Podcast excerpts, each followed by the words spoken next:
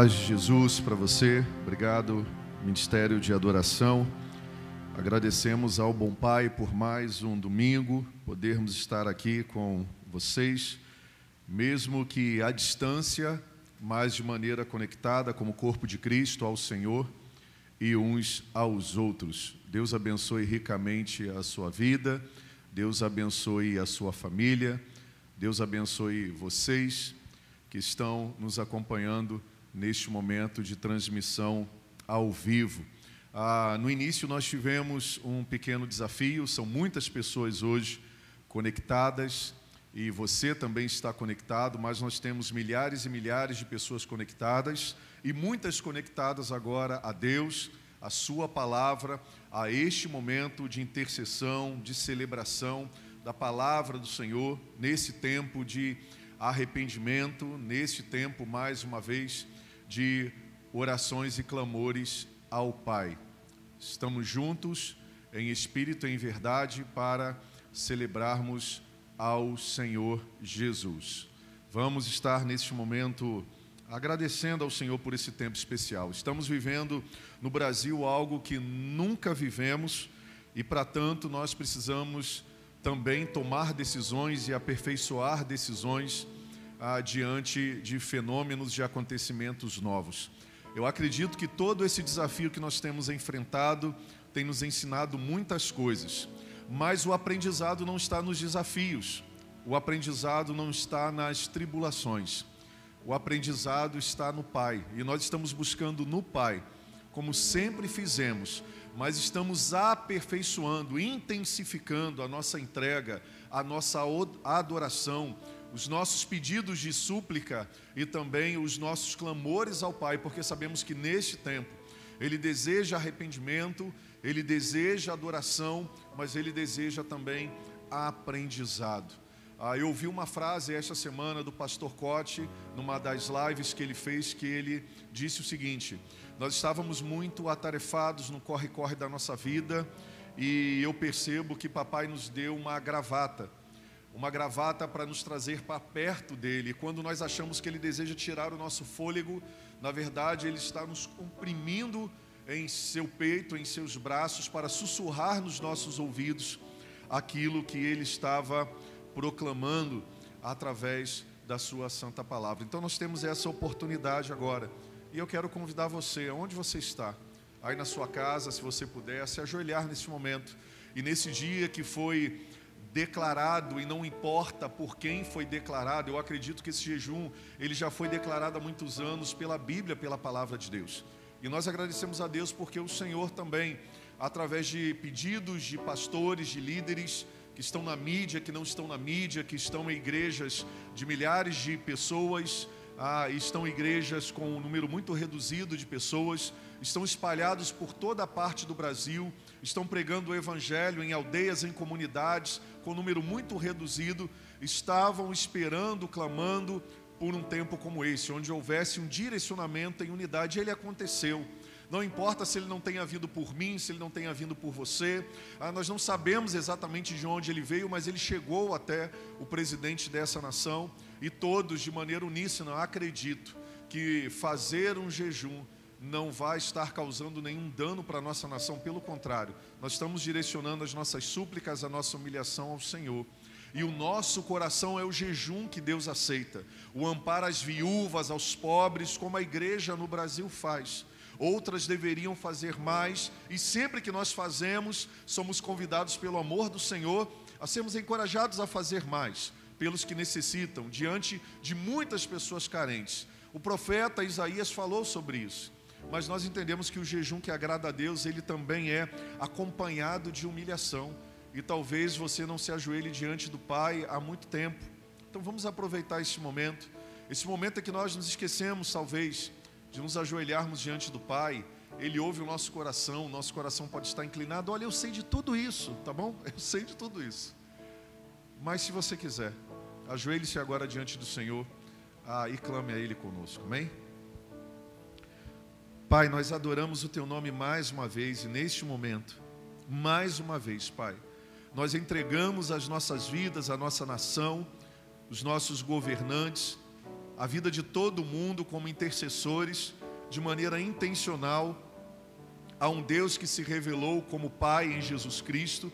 E nós sempre firmamos, ó Deus, a nossa maneira de falar com o Senhor, de nos relacionarmos com o Senhor, de agirmos nesse mundo a partir da pessoa, do exemplo de Jesus.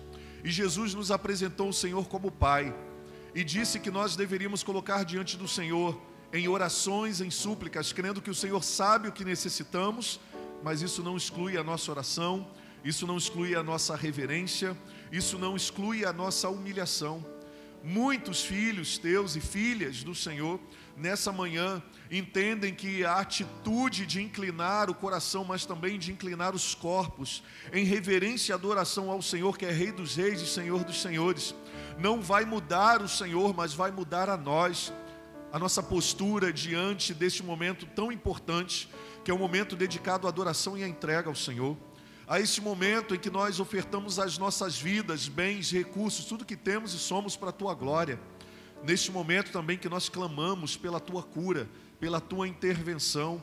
Nós sabemos que o Senhor está fazendo, Pai, continua fazendo. Continua fazendo, Pai, trazendo alívio, curando, libertando, livrando, mas também continua trazendo alívio àqueles que foram abatidos, ó Deus, por este vírus. Senhor, nós clamamos no nome de Jesus, que o Senhor venha intervir de maneira agora, ó Deus, a mais uma vez, a espontânea e amorosa neste mundo e liberando, ó Deus, as nossas vidas, ó Deus, desta praga, deste vírus. Nós nem sabemos de verdade o que isso significa, o que é, mas para nós basta sabermos que a nossa provisão e a solução e o amparo e o conforto e a força vem do Senhor. Então venha, Pai. Nós nos rendemos, nós nos humilhamos mais uma vez, nós nos ofertamos ao Senhor, nós pedimos ao Senhor que sonde o nosso coração, vê se há em nós e identifica-nos, ó Deus, ah, identifica em nós aquilo que é mal, aquilo que tem deturpado, ó Deus, a tua verdadeira mensagem, imagem, e o Senhor nos limpe, o Senhor nos purifique. A tua palavra em 1 João 9 diz: se nós confessarmos os nossos pecados, o Senhor é fiel e justo para nos perdoar os pecados, mas também de nos purificar de toda iniquidade, de toda maldade. E eu percebo que esse tempo é um convite para que toda iniquidade intencional, não intencional, planejada, ó oh Deus, articulada, seja eliminada agora. E a nossa parte nisso tudo é a humilhação, é o arrependimento, mas também é trazermos à memória o Deus da esperança, o nosso bondoso Pai revelado em Jesus. Por isso, visita as casas, visita, ó oh Deus, ah, os prédios governamentais, visita a mente e os corações de todo o mundo. Aqueles que são responsáveis por tomadas de decisões na área política, aqueles que receberam a permissibilidade da autoridade do Senhor para governar esse país. Que haja arrependimento, Pai. Nós nos arrependemos, mas o fruto desse arrependimento precisa ser visto pelo Senhor nós precisamos contemplar o fruto desse arrependimento. Então, que este dia de jejum, que esse dia de clamor, que mais esta celebração nessa manhã, seja revertido em práticas de arrependimento, que revele a nossa mazela humana, mas que transmita a tua glória e a tua bondade, Pai. Sejamos vazios, esvaziados de tudo aquilo, ó Deus, que é contrário à tua vontade e o teu amor para vivermos o novo do Senhor que tanto desejamos. Nós sabemos que o Senhor está fazendo.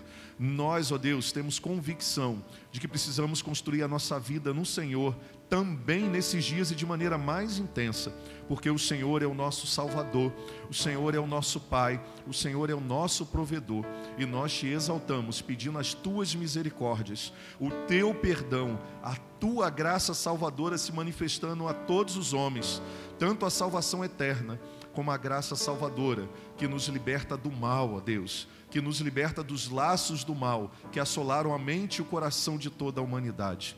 Ajuda-nos, Pai, liberta-nos, pois nós confiamos inteiramente no Senhor.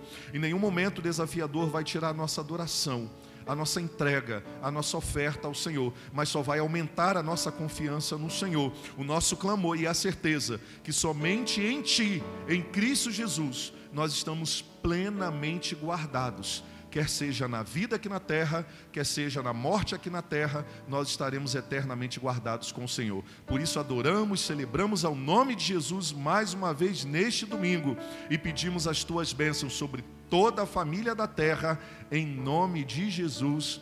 Amém e amém. Glória a Deus, glória a Jesus. Você pode se colocar de pé. Nós trazemos à memória neste tempo o triunfo completo de Jesus a vitória completa de Jesus sobre as mazelas humanas, sobre os poderes das regiões celestiais decaídas, sobre todo o principado e sobre toda autoridade. É esta lembrança que nós temos que trazer à memória nesses tempos desafiadores, e não só nesses tempos desafiadores, mas em todos os tempos da nossa vida. Nós estamos um pouquinho em atraso por causa da queda do sinal, mas eu quero convidar você a ficar até o final conosco.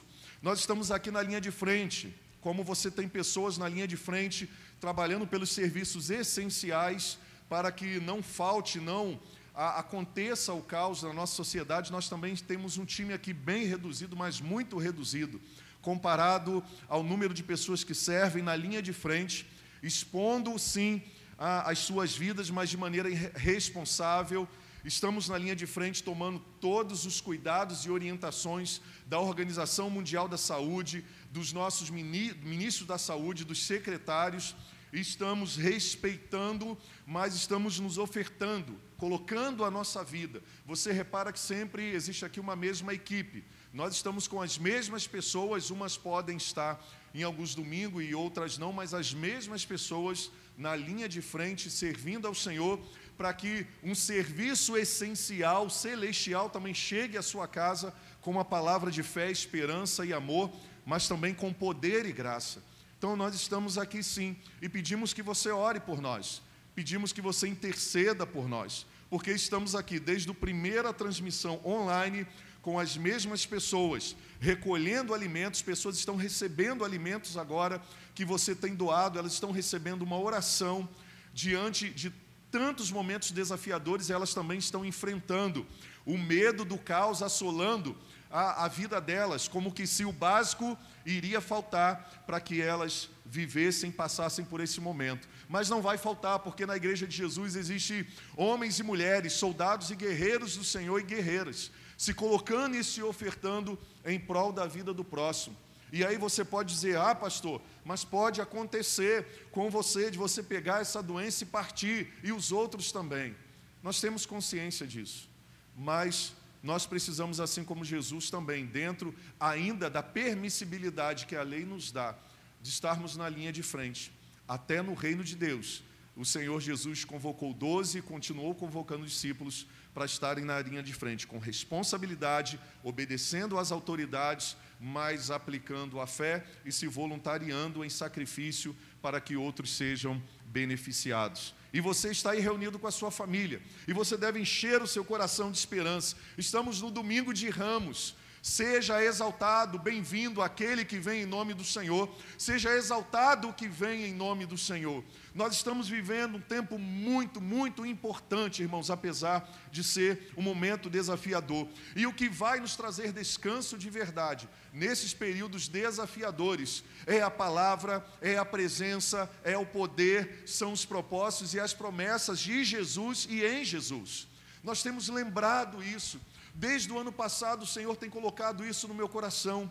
Ele me deu esses cinco peixes para eu colocar no meu coração a certeza de que nós estaríamos enfrentando, porque isso é previsto, está na Bíblia, dias mais desafiadores do que os anteriores.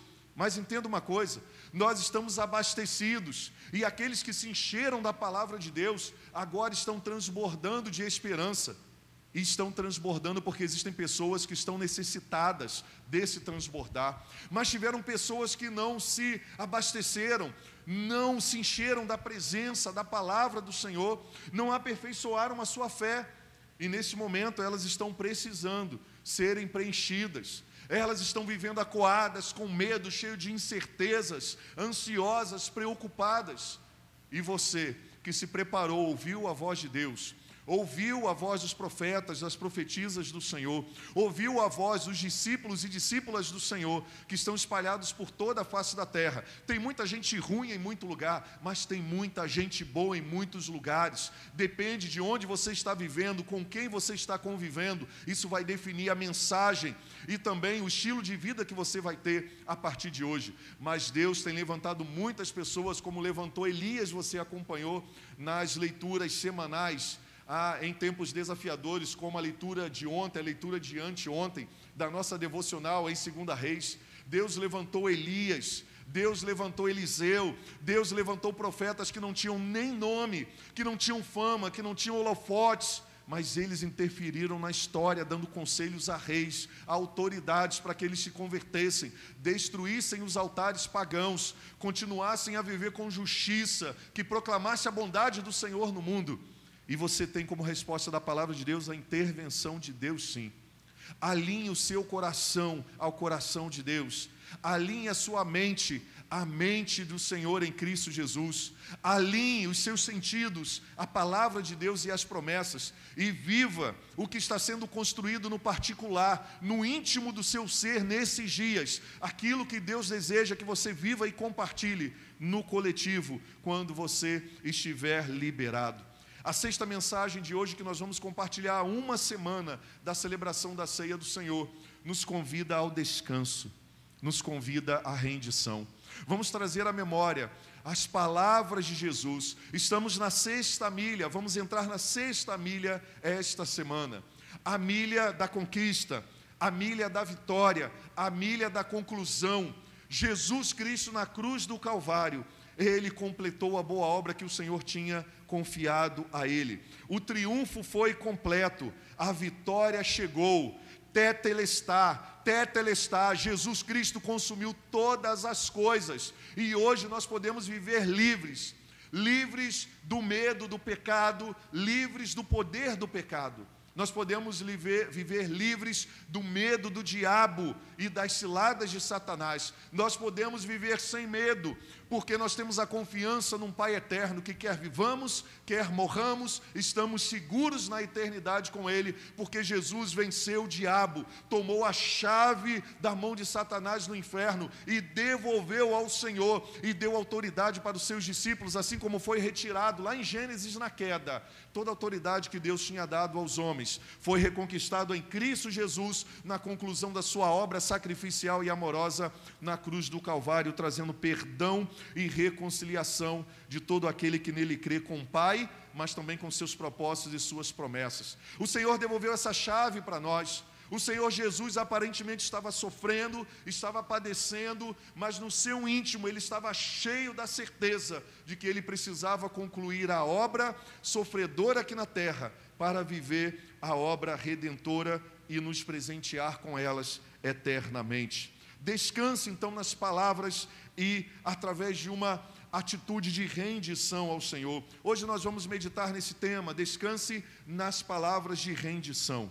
Rendição tem a ver com descanso. Jesus Cristo venceu.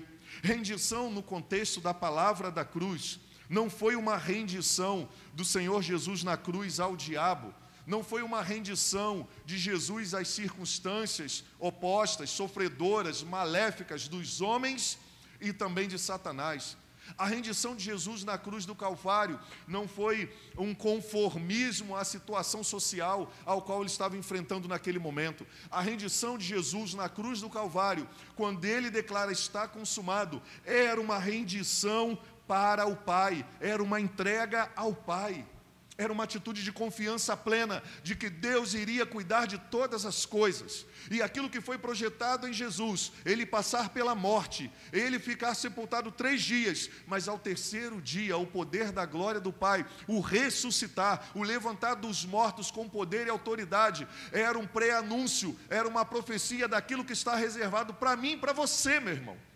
Para mim e para você, a morte não tem mais poder sobre a minha vida e sobre a sua vida. O pecado não tem mais poder sobre a minha vida e sobre a sua vida. O diabo não tem mais poder sobre a minha vida e sobre a sua vida.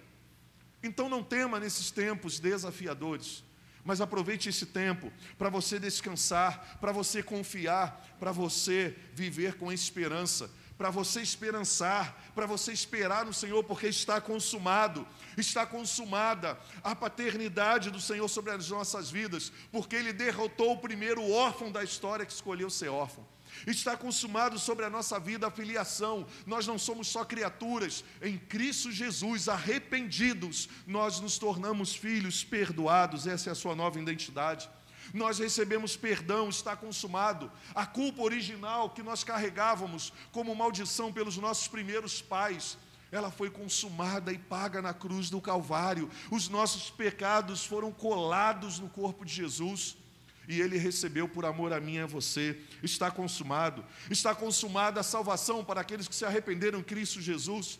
Nós temos a vida eterna o apóstolo Paulo entendia muito bem isso quando ele proferiu em Gálatas 2:20, já estou crucificado com Cristo e vivo não mais eu, mas Cristo vive em mim. E a vida que agora vivo nesta carne, eu vivo na fé do filho de Deus, no qual me amou e se entregou a si mesmo por mim. Essa carne vai apodrecer, ela vai descansar nessa terra, vai voltar para o pó, mas eu fui selado para a eternidade com o Senhor. Aleluia!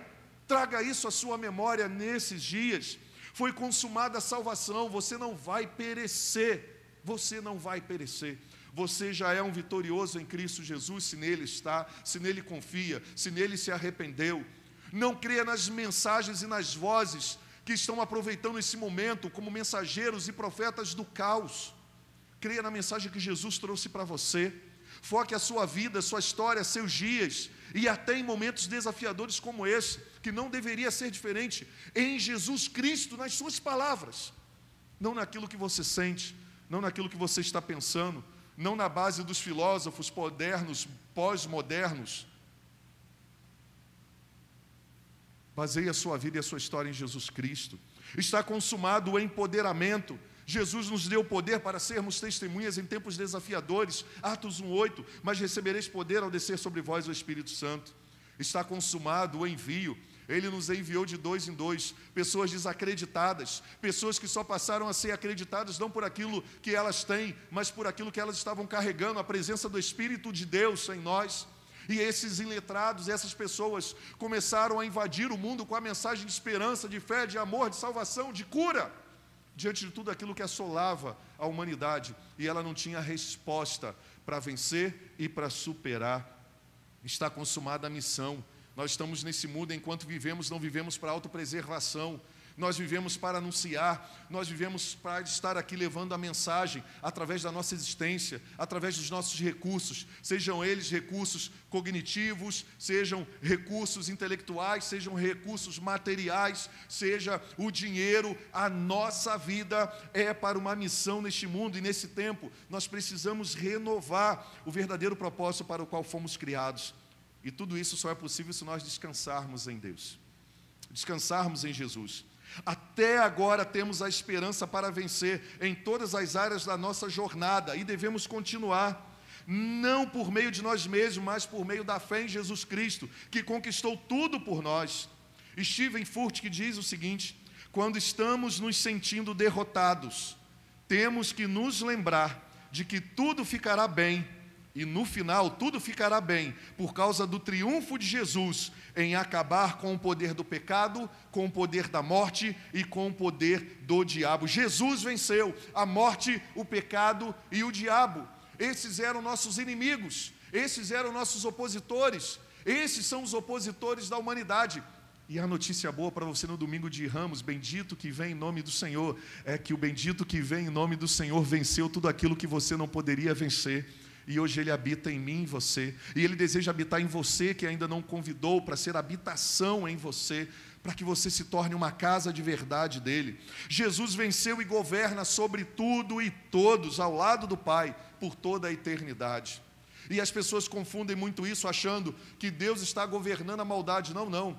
Deus está computando toda a maldade, porque, como nós somos criados para a eternidade, a sentença virá no tempo certo.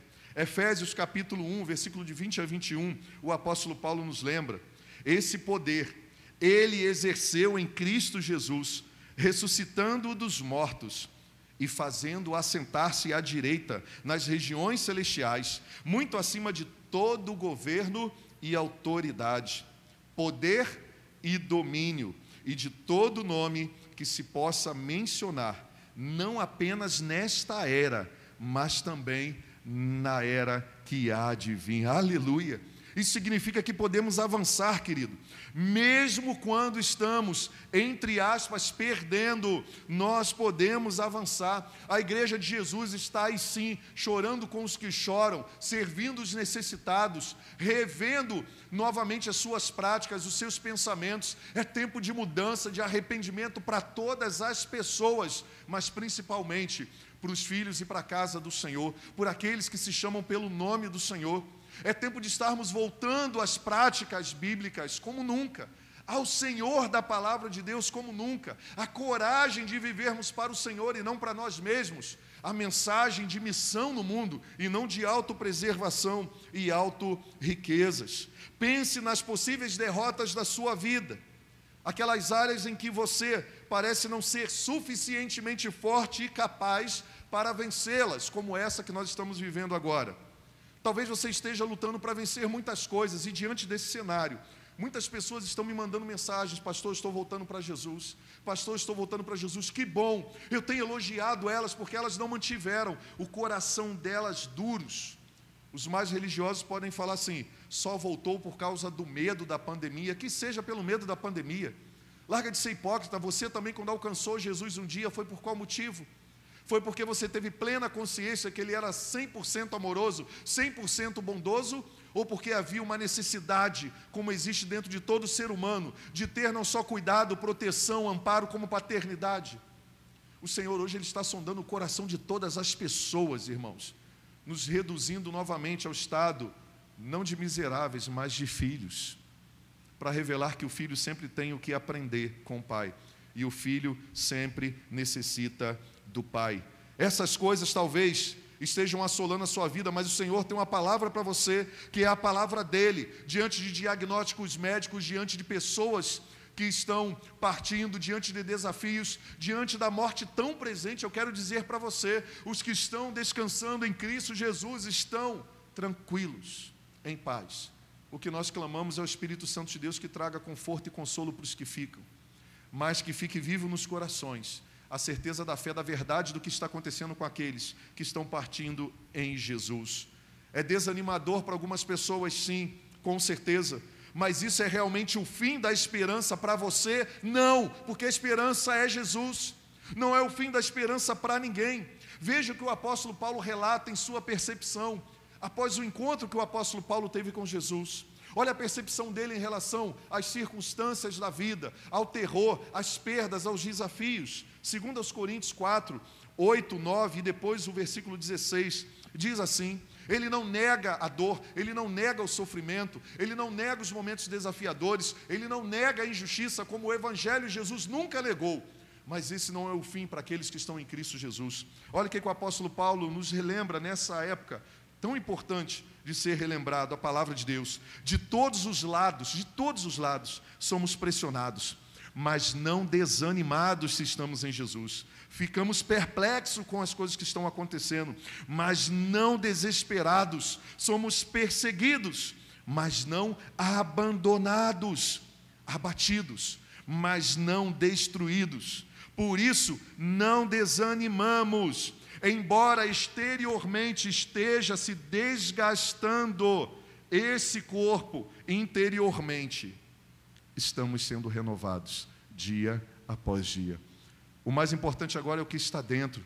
O mais importante agora é que está sendo colocado em xeque aquilo que cantávamos, aquilo que pregávamos, a vida que vivíamos, o título que tínhamos de verdade agora. Estão aparecendo os discípulos de Jesus e aqueles que acompanhavam Jesus só de longe pelos milagres. Agora é o momento de ver as pessoas que amavam a sua família na fé de verdade. Parece que não, mas a conexão com as células, a conexão com as celebrações, há um envolvimento com ajuda aos necessitados, dando alimento físico, mas também um alimento espiritual e emocional. O envolvimento não com a dor humana, mas o envolvimento com o humano que sofre a dor. Esse é o momento de sair do corpo de Cristo, aquilo que estava sendo preservado dentro, porque a pressão, os problemas, a tribulação, elas podem apertar, e quanto mais apertarem os verdadeiros discípulos de Jesus, mais virtude, poder e esperança vai sair. O que tem saído de dentro de você nesses tempos? A sexta palavra de nossa jornada espiritual nos traz que, pelo poder da entrega a Jesus, podemos esperar a certeza da vitória. Jesus deu um brado na cruz, ele não falou está consumado. Ele não citou com pesar está consumado. Jesus bradou com vitória. Tudo que tinha que ser feito pela humanidade foi feito. Aleluia! Tudo que nós não poderíamos fazer, ele fez. Ele bradou, ele gritou, e nós precisamos descansar, não só nessa palavra, no seu conceito gramatical, mas nós precisamos descansar no poder que essa palavra libera, na verdade que essa palavra libera. Precisamos construir os nossos dias em arrependimento diante dessa palavra que Jesus liberou.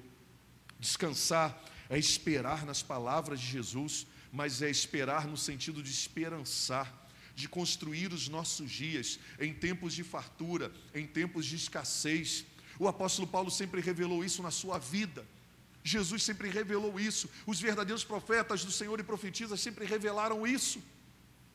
Que descansar nas palavras do Senhor não é ficar parado, mas é revelar aquilo que tudo que foi ofertado dos céus e fez morada na nossa mente e no nosso coração enquanto estamos aqui na terra. Agora é hora de descansar, e descansar é bradar, é agir, é se ofertar, é se entregar, é se arriscar com responsabilidade e em obediência, pois a nossa revolução é uma revolução, revolução pautada na armadura de Deus. Por isso nós estamos jejuando sim hoje, juntamente com um monte de pessoa que quer jejuar sim, e nós não olhamos para as pessoas porque sabemos que cada pessoa prestará conta da sua intencionalidade em seu coração. Mas o nosso jejum tem a ver com aquilo que nós temos e pensamos a respeito do nosso Pai e do nosso Deus. Então eu quero compartilhar com você cinco atitudes para que você descanse, que você viva com esperança nas palavras de Jesus. Primeiro, creia na ressurreição de Jesus, apesar dos sofismas da mente humana. Creia na ressurreição de Jesus, apesar dos sofismas da mente humana humana. Continue crendo. Muitas pessoas têm que crer agora. Muitas pessoas só têm a opção de crer. Nós não. Nós tivemos a opção do dia que fomos libertos em Cristo Jesus para continuar crendo. E neste momento desafiador, sabe o que, é que está acontecendo? Nós estamos aperfeiçoando a nossa crença, nós estamos aperfeiçoando a nossa fé, na verdade, que é o poder sobre a morte. Ressurreição é viver crendo no poder de Jesus que venceu a morte e se formos crucificados com Ele, também viveremos com Ele. Lucas 24, 25 diz: Ele lhes disse: Como vocês custam a entender e como demoram a crer em tudo o que os profetas falaram. Meu Deus, Jesus estava fazendo referência aos profetas para oficializar novamente diante dos homens no caminho de Emaús que não acreditavam, não viram, não enxergaram Jesus no primeiro momento, ressurreto, o Cristo vitorioso sobre a morte, porque eles achavam que a morte era o fim. Oi, você que está vivendo com medo da morte, Jesus é o antídoto da morte. Jesus é o Senhor da vida, nele não habita poder, ele é o poder. Em Jesus não habita a esperança, Ele é a esperança. Ele só abriu mão temporariamente de tudo o que ele era, do poder daquilo que ele tinha para ser o que ele era na terra. E quem é Jesus sem o poder que ele abriu mão, que está lá em Filipenses 2? Ele é amor, ele é graça, ele é obediente, ele é fidelidade, ele é esperança, ele é fé. E ele revelou o seu conceito do ser, mesmo diante do poder que ele abriu mão. E você? Quem é você? Jesus abriu mão de todo o seu poder e venceu o diabo na sua própria carne, no amor, na obediência a Deus, na comunhão com Ele. Jesus revelou quem Ele era, sem usurpar do poder que Ele tinha. Jesus estava falando da dificuldade que as pessoas têm de crer nele de verdade. Não demore para crer no poder da ressurreição. Os dois discípulos, para lá no caminho de Emaús, ouviram os relatos da ressurreição, mas não creram de imediato. Sabe por quê? Porque eles estavam indo embora. Então Jesus os advertiu no meio do caminho sobre a falta de compreensão e a demora no crer.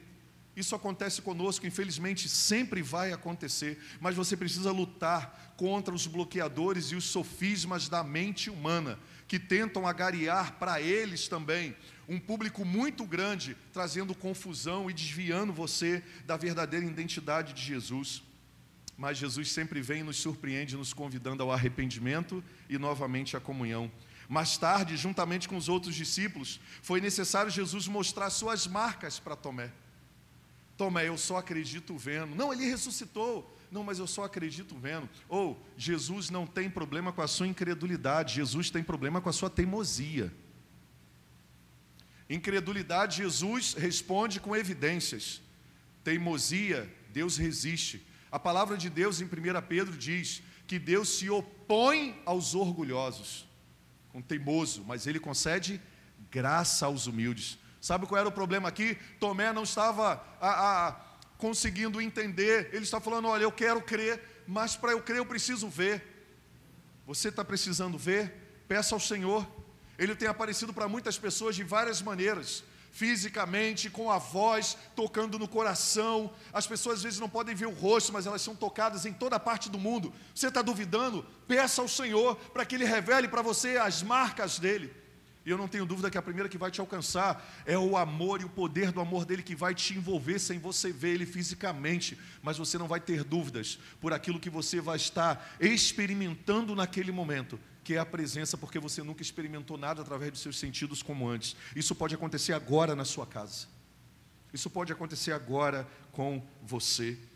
Mais tarde, Jesus toma a essa essa dúvida de Tomé e ele lhe apresenta com os sinais. João 20, 27 e 29. Coloque o seu dedo aqui, Tomé. Veja as minhas mãos. Estenda a mão e coloque do meu lado, Tomé. Pare de duvidar e creia, disse-lhe Tomé, Senhor, meu e Deus meu. Então Jesus lhe disse uma pastoral para não perder o hábito: Porque você me viu, você creu? mas aí ele vem com a palavra de promessa para nós. Jesus não veio para te destruir, Jesus não veio destruir o mundo. Ele chama a atenção de Tomé e diz: Ah, você só creu porque viu, né? Mas eu vou te falar uma coisa. O que está escrito lá? Felizes os que não viram e creram. Felizes. Em algumas versões vão dizer, muito mais bem-aventurados os que não viram e creram. Sabe de quem ele está falando? daqueles que tomaram a decisão de crer. Nós precisamos crer, que não seja necessário você ver para crer. A fé é a certeza das coisas que não vemos, Hebreus 11. E essas coisas têm a ver com Jesus, porque não basta ter fé, você precisa direcionar a sua fé à pessoa certa, que é Jesus Cristo. Você quer ser feliz? Você quer viver dias seguros? Você quer viver sem medo da morte, sem medo do pecado, sem medo do diabo?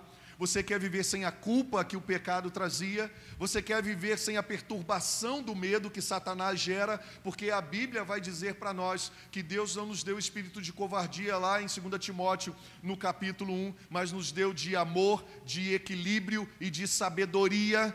Então, o medo é um espírito que tenta dominar você, não aquela ação moderada também de cuidado com a sua vida, mas o medo que te paralisa Crê em Jesus. O poder da ressurreição está disponível para mim e para você.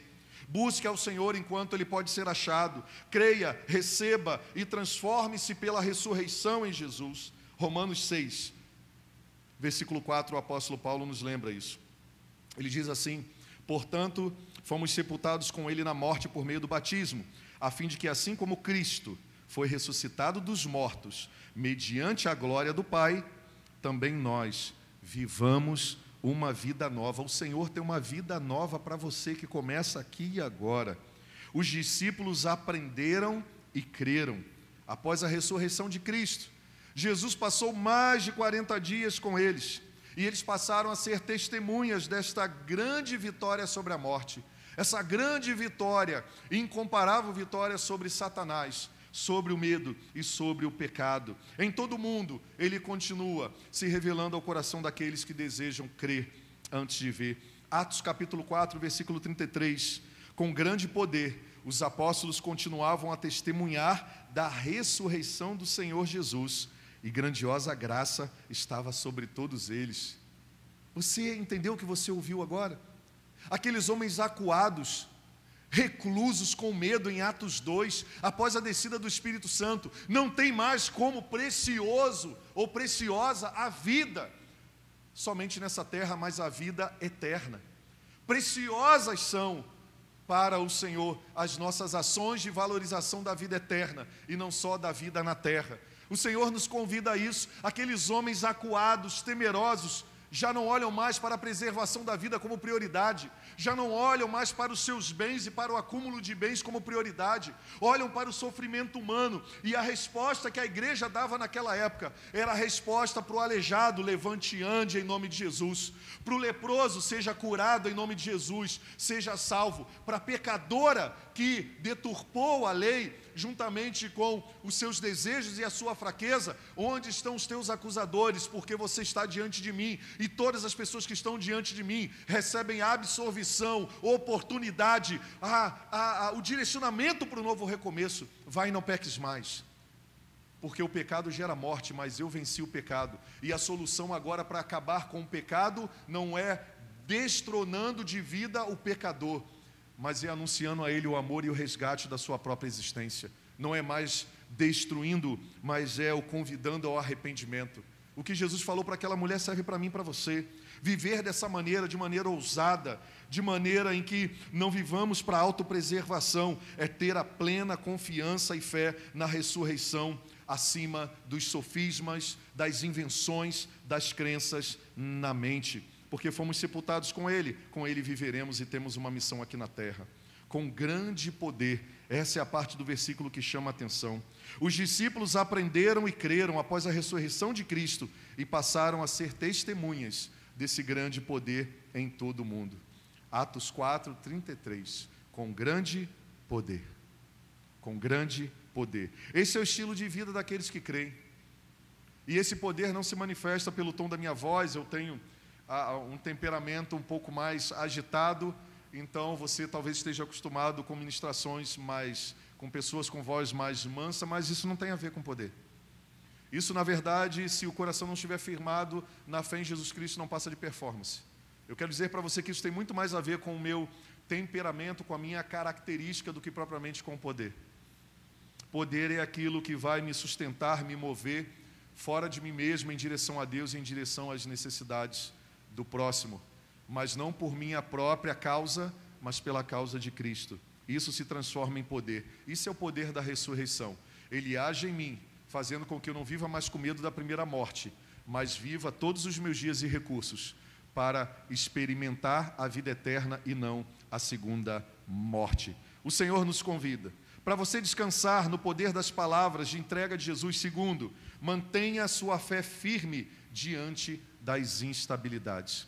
Você decidiu crer, agora você tem que permanecer com a sua fé firme. Mantenha seu fogo, que significa o seu relacionamento com o Espírito Santo de Deus, aceso. Ok? Você prepara o altar, você é o altar. Você prepara a lenha, você é a lenha na nova aliança. Peça ao Espírito Santo de Deus que traga fogo sobre a sua vida. Na verdade, neste momento eu não quero convidar você só para manter a sua fé, não. Eu quero trazer um novo convite para você. Faz o seguinte: aperfeiçoe a sua fé na verdade.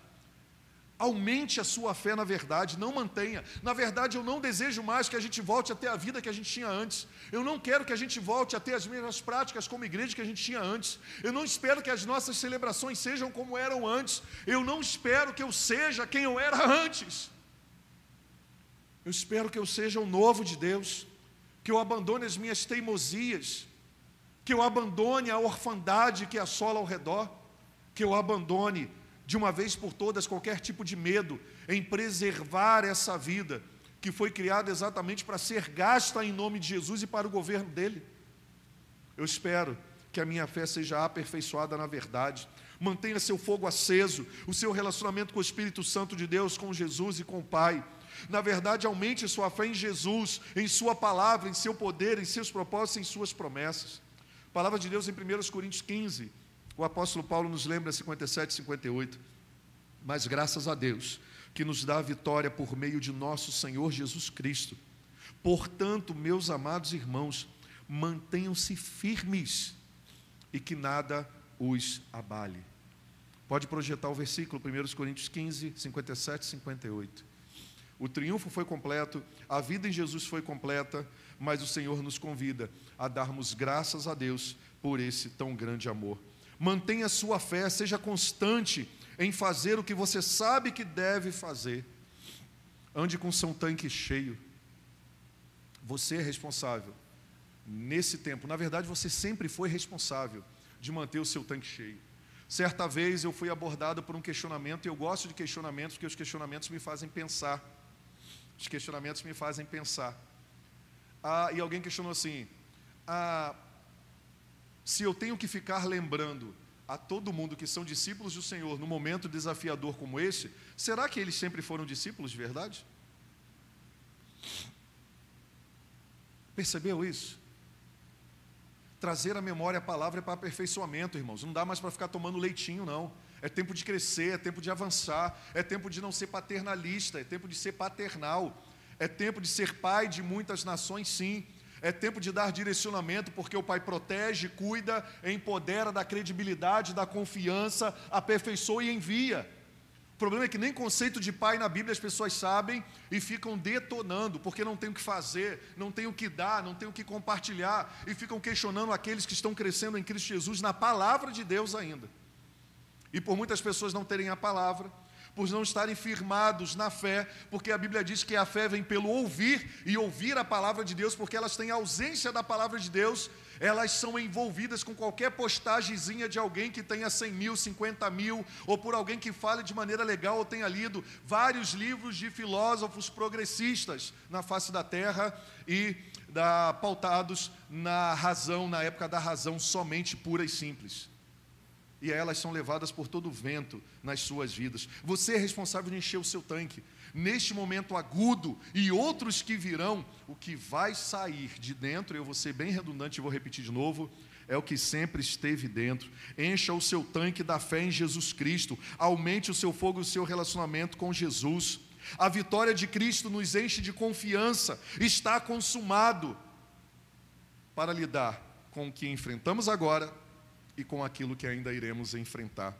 Se você for mal compreendido, mantenha-se firme. Se você for condenado pelas pessoas, mantenha-se firme, porque nós, nós vamos ser julgados sim pelas nossas ações. E nós temos que ser julgados sim pelas nossas ações, por aquilo que falamos. Ser julgado é ser analisado. Quando Jesus fala para você não julgar, ele está dizendo que se você julgar com a mesma medida, você também vai ser julgado. Só que ali o sentido de julgamento não é você aceitar tudo sem questionar, mas é você fazer os questionamentos certos. É você não destruir pessoas, é você debater ideias e não usar as ideias para ter o seu amigo, seu irmão como opositor e como inimigo. Nós precisamos mais de Bíblia e menos de nós, irmãos. Se você for tentado, mantenha-se firme em Jesus. A sua fé aperfeiçoada deve ser diante desses desafios, diante das tribulações, diante das tentações, diante das provações, diante daquilo que não dominamos, daquilo que não esperamos, das perdas que sofremos, físicas e emocionais. Nós precisamos manter a nossa fé firme, pois então isso somente vai revelar que a nossa fé nunca esteve firme de verdade na pessoa certa que é Jesus. Mas talvez a nossa fé tenha permanecido firme naquilo que nós perdemos e o nome disso na Bíblia é idolatria. O nome disso na Bíblia é idolatria. Que a sua fé não cesse, que o seu fogo mantenha-se aceso, que você encha o seu tanque para transbordar para outras pessoas nesse momento desafiador, a começar na sua família, na sua casa. Se você for amedrontado, ameaçado, mantenha-se firme. Se você está ah, santo, convicto em Jesus Cristo, quer dizer, santo se dedicando a Ele, se ofertando a Ele, porque santidade não tem a ver com ausência de erros ou equívocos.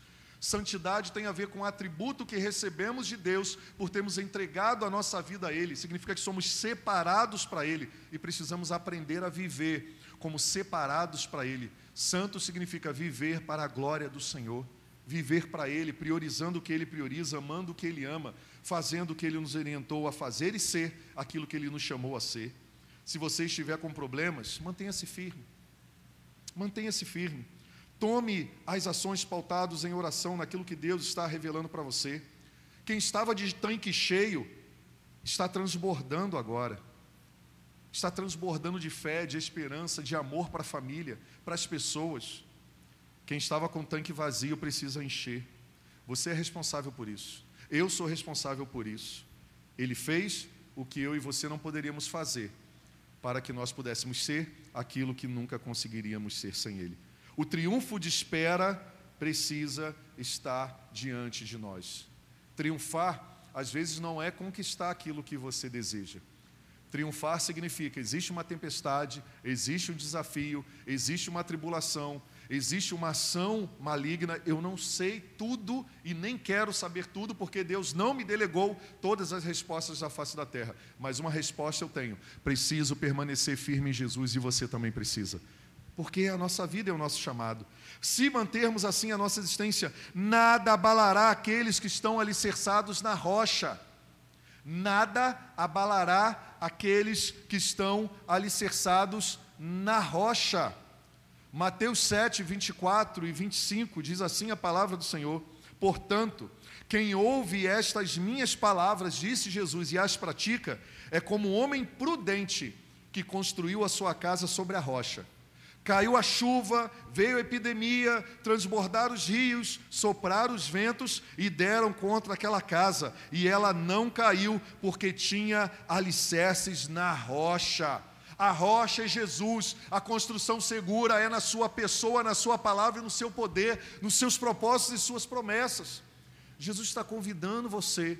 Se a tua casa está ruindo, Ele está convidando a você.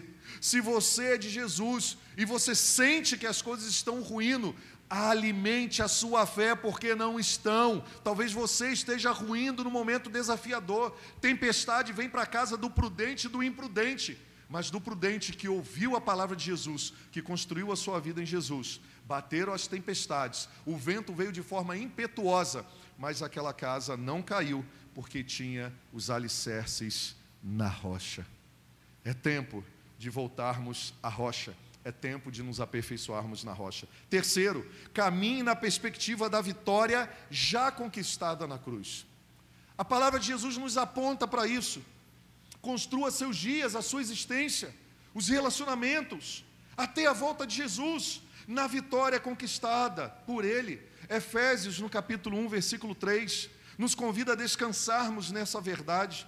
Olha o que, que diz o apóstolo Paulo: Bendito seja o Deus e Pai de nosso Senhor Jesus Cristo, que nos abençoou com todas as bênçãos espirituais, sublinhe isso, que nos abençoou. Você não é um amaldiçoado em Jesus. Você não é alguém sem prazer, sem amor, sem alegria, sem propósito, sem esperança. Agora talvez você esteja buscando isso e colocando perspectivas e esperança em pessoas e em lugares errados. Primeiro, ele nos afirma que Deus nos abençoou com todas as bênçãos espirituais nas regiões celestiais, em Cristo. Então, talvez você esteja no lugar errado. Por isso que o jejum nesse tempo é importante. No tempo anterior é importante e para os tempos futuros são importantes. Eu vou corrigir. As práticas e hábitos espirituais, assim como também a verdade que está no coração, que é Jesus, elas são para todos os tempos e elas são acima dos tempos. Elas são eternas porque veio do eterno. Elas são eternas para revelar a eternidade para os homens que Deus os convida a viver a eternidade. Você é abençoado. Você não será abençoado se está em Cristo Jesus. Você não vai ser abençoado. Você é abençoado. Aprenda a viver como um. Quem é abençoado não se desespera, mas abençoa os outros com esperança do esperançar. Quem é abençoado não vive agora desesperado, mas leva a direção, o dom pastoral do cuidado, do acolhimento do sarar as feridas, do dar direção. Você já é abençoado. Quem é abençoado direciona as pessoas ao Senhor da bênção e não somente à bênção do Senhor. O Senhor nos convida, irmãos, ao amadurecimento, a caminhar na perspectiva da vitória já conquistada na cruz. Pastor Steven Furt, que ele vai dizer o seguinte, mais uma frase do seu livro, As Sete Milhas, se você não adquiriu, compre-o, ah, o mais rápido possível. Ele diz assim: muitas pessoas soletram a essência do cristianismo como F-A-C cedilha A. Faça. Muitas pessoas soletram a essência do cristianismo como faça. Mas olha que percepção linda que ele tem. Faça isso, aquilo ou aquilo outro, que você será salvo. Mas esta é a essência da lei e que nunca poderíamos cumprir. O nome que devemos soletrar para o Evangelho e a nova aliança em Jesus é F-E-I-T-O, feito. Então, seja, usufrua, não é faça. Lembra do filho pródigo da parábola do pai que ama? Lembra do filho mais velho? Ali se revela quem fazia e quem entendeu que estava feito e era de verdade. Tudo já foi feito por Jesus na cruz. O pecado foi resolvido, o perdão está disponível, a acusação foi recebida e substituída em Cristo para aqueles que receberam Jesus como Senhor e Salvador. A dívida foi paga, a punição já foi aplicada em Jesus. Deixa eu me corrigir aqui. Eu falei só para aqueles que receberam Jesus. Não, não. Isso aqui foi para toda a humanidade. E estão desfrutando aqueles que receberam Jesus como Senhor e Salvador. Mas a bênção da palavra pronunciada com brado da cruz está consumado é para a libertação, cura de todas as nações, de todos os povos. O apóstolo Paulo nos lembra disso quando diz que nele, por ele e para ele são todas as coisas e todas as pessoas. Tudo já foi feito, integral, perfeitamente por Cristo. A salvação é para todos que creem não precisamos pagar ou fazer, precisamos receber, crer e viver essa nova identidade. Efésios no capítulo 2, 8 e 9, o apóstolo Paulo nos lembra isso, pois vocês são salvos pela graça por meio da fé, e isso não vem de vocês, é dom de Deus, não vem por obras, para que ninguém se glorie. Escolha viver a partir da conquista de Jesus na cruz do Calvário. Jesus morreu a nossa morte para que pudéssemos receber a sua vida. Então descanse na verdadeira salvação. Sabe por quê? Porque se você tentar se autopreservar, se auto-justificar, pensar que você vai viver o bem do Senhor pelo que você faz, ou você vai viver o mal do Senhor pelo que você não faz, você não entendeu o que é salvação. A salvação é eu confio em ti. Nós não cantamos aqui sempre isso?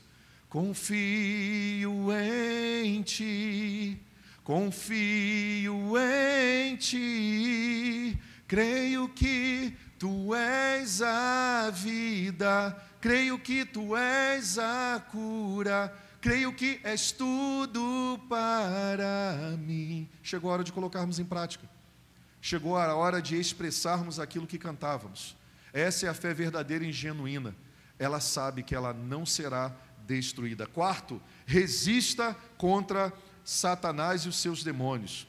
Resista contra os ataques, as tentações, os convites de Satanás e dos demônios nessa época desafiadora. Por favor, para de resistir a Deus. Deus te chama à vida. Jesus te chama à vida. Você tem que resistir à pessoa certa. Você tem que resistir a Satanás. Você tem que resistir a você mesmo, a sua carne, a sua maneira de pensar tradicionalista, religiosa, pecadora, medrosa, corrompida pelo que você sofreu, o que fizeram com você, ou sobre a culpa das coisas que você fez. Tudo se faz novo em Jesus a partir do perdão. Você tem que resistir a Satanás. Ele que bate a sua porta todos os dias para conduzir você à descrença, à fé, ao desânimo, à morte, à depressão, ao espírito de covardia, à autopreservação, ao egoísmo, à orfandade. Colossenses 2,15. O apóstolo Paulo nos revela novamente, tendo despojado os poderes e as autoridades, fez deles um espetáculo público, triunfando sobre eles na cruz Tetelestai é o brado de vitória de Jesus sobre todos os poderes e autoridades, sem levantar uma espada. A maior reviravolta da história da humanidade aconteceu na cruz, tudo mudou. O diabo foi derrotado, o pecado foi derrotado, o medo foi derrotado, para que você viva como vencedor. Para que você viva como vencedor. O conceito de vencedor nessa terra, qual é o conceito de vencedor nessa terra? Qual é o conceito de Jesus para vencedor? Você está mais voltado para os conceitos humanos de ser um vitorioso do que para as verdades celestiais, do que é de verdade, de fato, de direito. Viver e usufruir daquilo que Jesus conquistou para você. Trabalhe essa orfandade dentro do seu coração, é tempo de renovo de Deus. A nova vida, ela é testemunhada através de novas ações, de um novo modo de pensar e agir. Stephen Furt diz mais uma vez em seu livro, mesmo com seus inimigos, rabiscando perdedor no pilar da cruz, tudo mudou, porque Deus estava entalhando um permanente vencedor. Aleluia. Aleluia. Aleluia. Você não é um derrotado, uma derrotada. Você não é aquilo que você conquista. Você é aquilo que Jesus conquistou por você. Algumas pessoas me questionaram no sentido de responder por alguns convites para algumas lives, nós vamos conversar muito sobre isso. Cara, se a reunião pública acabar, se você não mais presidir uma igreja, se você não tiver mais um espaço para se reunir, o que, que vai sobrar? Vai sobrar a minha identidade e a minha vocação. Sou Alex, um pecador perdoado, um filho amado de Deus, fui chamado para ser pastor e vou continuar conduzindo o meu rebanho que Deus colocou sobre as minhas mãos, porque o meu pastoreio e a minha influência e a vocação que Ele me deu não está pautada eu estar empregado numa igreja, eu estar tendo um título de pastor de uma instituição, mas através do selo que Jesus pregou na cruz e no meu chamado, está nele. Dá para você entender isso?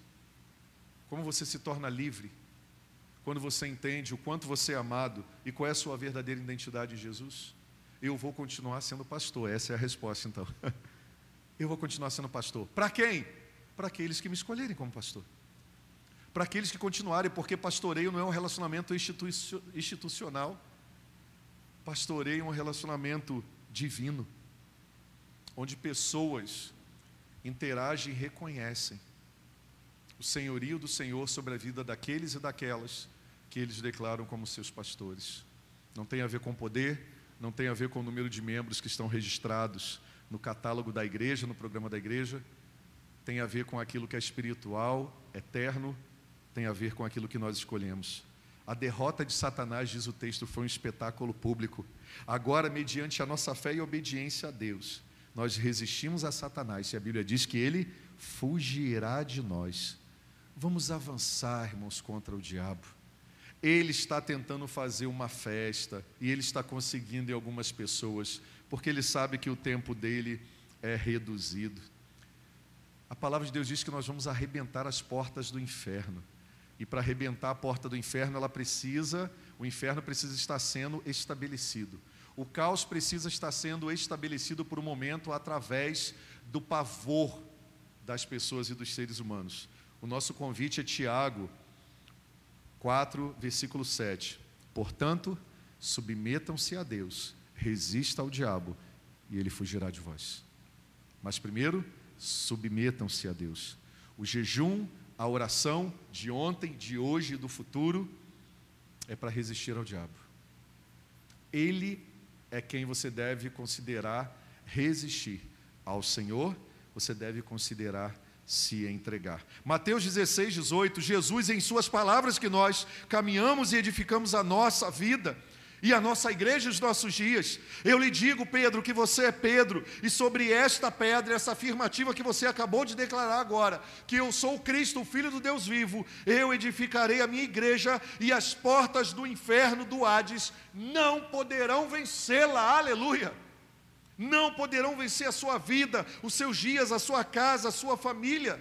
Como você tem lutado as suas lutas, Lembre-se daquele que é maior está em você do que aquele que está no mundo. 1 João 4, 4. O apóstolo nos relembra isso, filhinhos. A identidade de vocês é filhos. Vocês são de Deus e os venceram, porque aquele que está em vocês é maior do que aquele que está no mundo. Aleluia. Aquele que está em vocês é maior do que aquele que está no mundo. Está consumado. Não tem mais o que ser conquistado, tem o que ser experimentado, usufruído e compartilhado. Você não vai conquistar mais nada de relevante nessa terra. Você vai desfrutar. Se nós almejamos evangelizar o mundo, é porque nós vamos avançar por aquilo que Jesus já conquistou, porque a salvação foi Ele que conquistou. Se nós almejamos expandir a nossa influência para levar o Evangelho e a pessoa de Jesus, nós não vamos conquistar nada. Tudo Jesus já conquistou na cruz. Nós só vamos anunciar a identidade, a salvação, o perdão. Você sabia que Jesus conquistou para você? Você sabia que Jesus conquistou coisas novas para você hoje? Você sabia disso? Você sabia que Ele conquistou o perdão para você, graça, misericórdia, salvação, recomeço, esperança, vida eterna? Você sabia disso? Dias melhores aqui sim, onde essas coisas não vão abater você, onde uma perda de um ente querido não vai abater e destruir você, na verdade, não vai tirar sua esperança e sua vida. Por isso, a emergência, a urgência de você descansar nas palavras de Jesus, esperançar, agindo, militando a militância de Jesus, para que todos da sua casa encontrem Jesus Cristo e tenham a vida eterna e vivam com você eternamente com Ele. Cada casa uma célula, meu Deus, que coisa linda.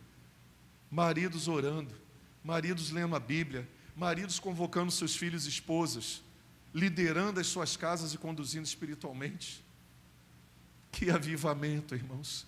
O avivamento já começou, meu irmão. O avivamento não vai começar quando acabar essa praga.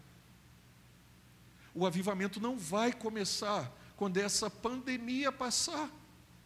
O avivamento já começou dentro das casas. Eu tenho uma mensagem para o seu coração, mas eu vou adiantá-la aqui. Mais do que estar dentro de casa recluso é como você está. Olha lá para o Antigo Testamento, no Gênesis, e nos dias em que Deus ia derramar a última praga, onde o anjo da morte arrebataria todo o primogênito daqueles que não estivessem dentro das suas casas, com o sangue do cordeiro que Deus deu orientação para matar e passar nos umbrais das portas. Esses teriam uma vida preservada. Eu quero convidar você a ler novamente esse texto até o ministrar o seu coração. Mais do que está dentro de casa era como eles estavam dentro de casa. Debaixo de que palavra eles estavam dentro de casa? Debaixo de que autoridade? Qual era a atmosfera dentro dessa casa? Quais eram as orientações dentro dessa casa? Tinha orientação ali para comunhão, para serviço, para chamar o necessitado se o cordeiro fosse muito grande e ele fosse grande o suficiente para alimentar toda aquela família, deveriam ser convidadas pessoas para participarem daquele momento de comunhão e repartir o cordeiro que Deus mandou matar e molar, dá para você entender que o avivamento já começou há muito tempo. O avivamento começou em você, o avivamento começou dentro da sua casa. Reavivar a fé é aquilo que você precisa ante os direcionamentos dos céus. Então, qual é o tempo do avivamento? É todo dia é tempo de avivamento. Mas o avivamento só acontece de verdade quando nós buscarmos o Senhor de todo o coração. Porque ele diz em Jeremias: Buscar-me-eis e me achareis, quando me buscardes de todo o vosso coração. Sabe qual é o verdadeiro avivamento? É quando você encontrar o Senhor. É quando você encontrar o Senhor. Você pode encontrá-lo no seu quarto agora com choro, com pranto, com arrependimento, como você nunca fez. Aí começa. Quinto e último. Viva acima do medo da morte. Viva acima do medo da morte. Na verdade, a mensagem toda eu repeti isso várias vezes. Viva acima do medo da morte. O medo da morte é o medo da autopreservação insana por algo que Jesus já resolveu na cruz. Está consumado. Não há mais morte para aqueles que estão em Cristo Jesus. O apóstolo Paulo não vai usar nem a palavra morte, ele vai usar em Tessalonicense os que dormem no Senhor. Os que dormem no Senhor porque literalmente a palavra morte devia ser banida da vida daqueles que estão em Cristo Jesus. Ele diz: aqueles que dormem, aqueles que adormecem no Senhor. Eles não estão abandonados em caixões debaixo da terra, eles estão guardados e preservados num sono tranquilo nos braços do Senhor. Dá para você viver com essa verdade, só se ela não for só conceitual se ela for experimental, e Jesus é a verdade. Hebreus 2, 14 e 15. Portanto, diz o apóstolo Paulo, portanto, visto que os filhos são pessoas de carne e sangue, ele também participou da nossa condição humana, para que por sua morte derrotasse aquele que tem o poder da morte, isto é, o diabo, e libertasse e libertasse aqueles que durante toda a vida estiveram escravizados pelo medo da morte. Libertar aqueles que estavam escravizados pelo medo da morte. Você ainda vive escravo pelo medo da morte? Quero convidar o Ministério de Adoração, estamos encerrando. A morte não merece todo o medo que você tem concedido a ela. Sabe por quê? Porque a morte foi vencida. Pare de depositar seu medo na morte e deposite a sua vida na vida que é Jesus. Você está livre do medo da morte, viva como tal. Não viva com medo da doença ou da morte, pelo coronavírus ou por qualquer outra doença.